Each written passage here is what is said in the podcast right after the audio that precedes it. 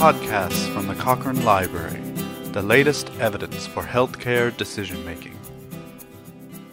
Hello, I'm Mike Clarke, podcast editor for the Cochrane Library. Cochrane Work has produced many systematic reviews of interventions that might help workers stay safe in the workplace. In this podcast, Roos Schelvis, senior researcher in mental health and work, and Sietske Tamminga, assistant professor, both from Amsterdam University Medical Center in the Netherlands, discuss the May 2023 update of one of these, which looks at the effects of individual level stress interventions for healthcare workers. Hi, Roos. First of all, could you tell us a little about stress in healthcare workers? Thanks, Sietske. Yes, I can. Healthcare workers often deal with stressful and emotional situations when they're providing patient care, as well as the high work demands and long hours that come with working in the healthcare institutions. So, if stressful situations persist for an extended period of time and the worker is unable to recover properly, then stress symptoms might develop. And these symptoms can be either physical, such as a headache or backache, muscle tension, or pain, but they can as well be mental, like impaired concentration.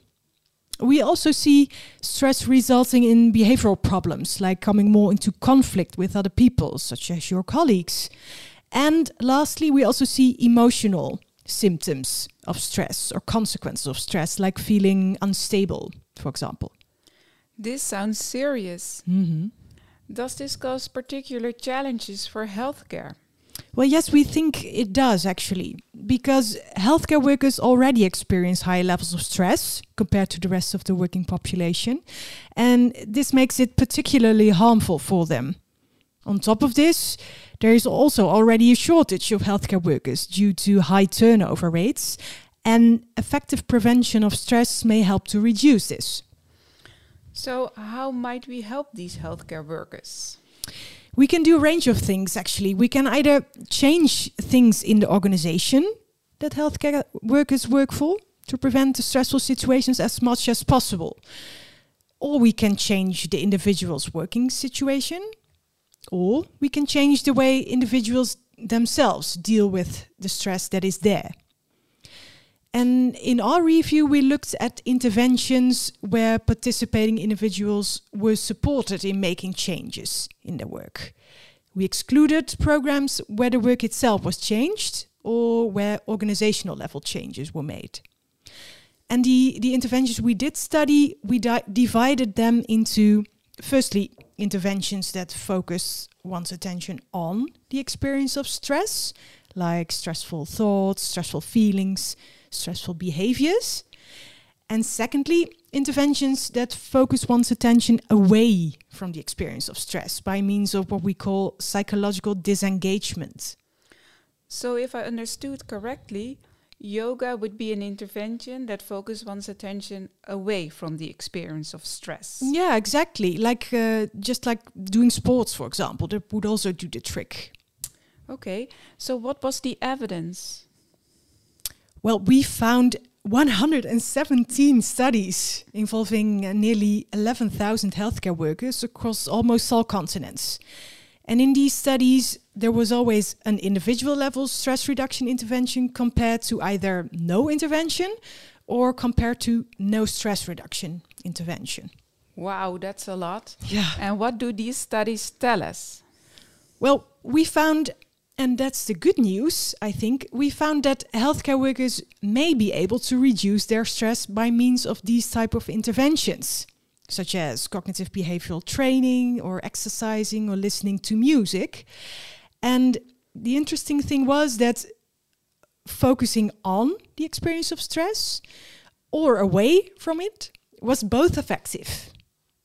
That sounds that it doesn't really matter what you do as long as you do something. Yeah, and I think it's important that employers provide employees with a broad range of options so that you can choose something that really suits you or that's yeah, that suits your needs, so to say, because these interventions may help the healthcare workers themselves and these benefits of course may spill over to the patients they care for and the organizations they work for. Okay, so overall, what's your take home message?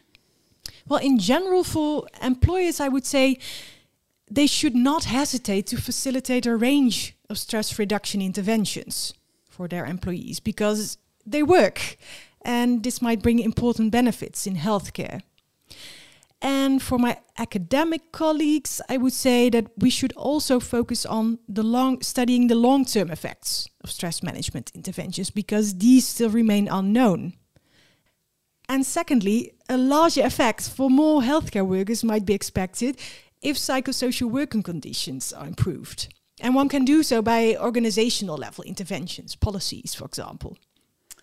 So, in research, we should study also the long term effects of these interventions on the individual levels, and we should also focus on organizational levels interventions. Yes, correctly, yeah. And this might be more challenging or difficult, but that's what we are in science for, of course.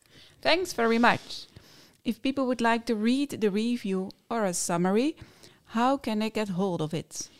It's available online. You can go to cochranelibrary.com and type stress prevention healthcare in the search box. And you'll see our review at the top of the list. Thank you.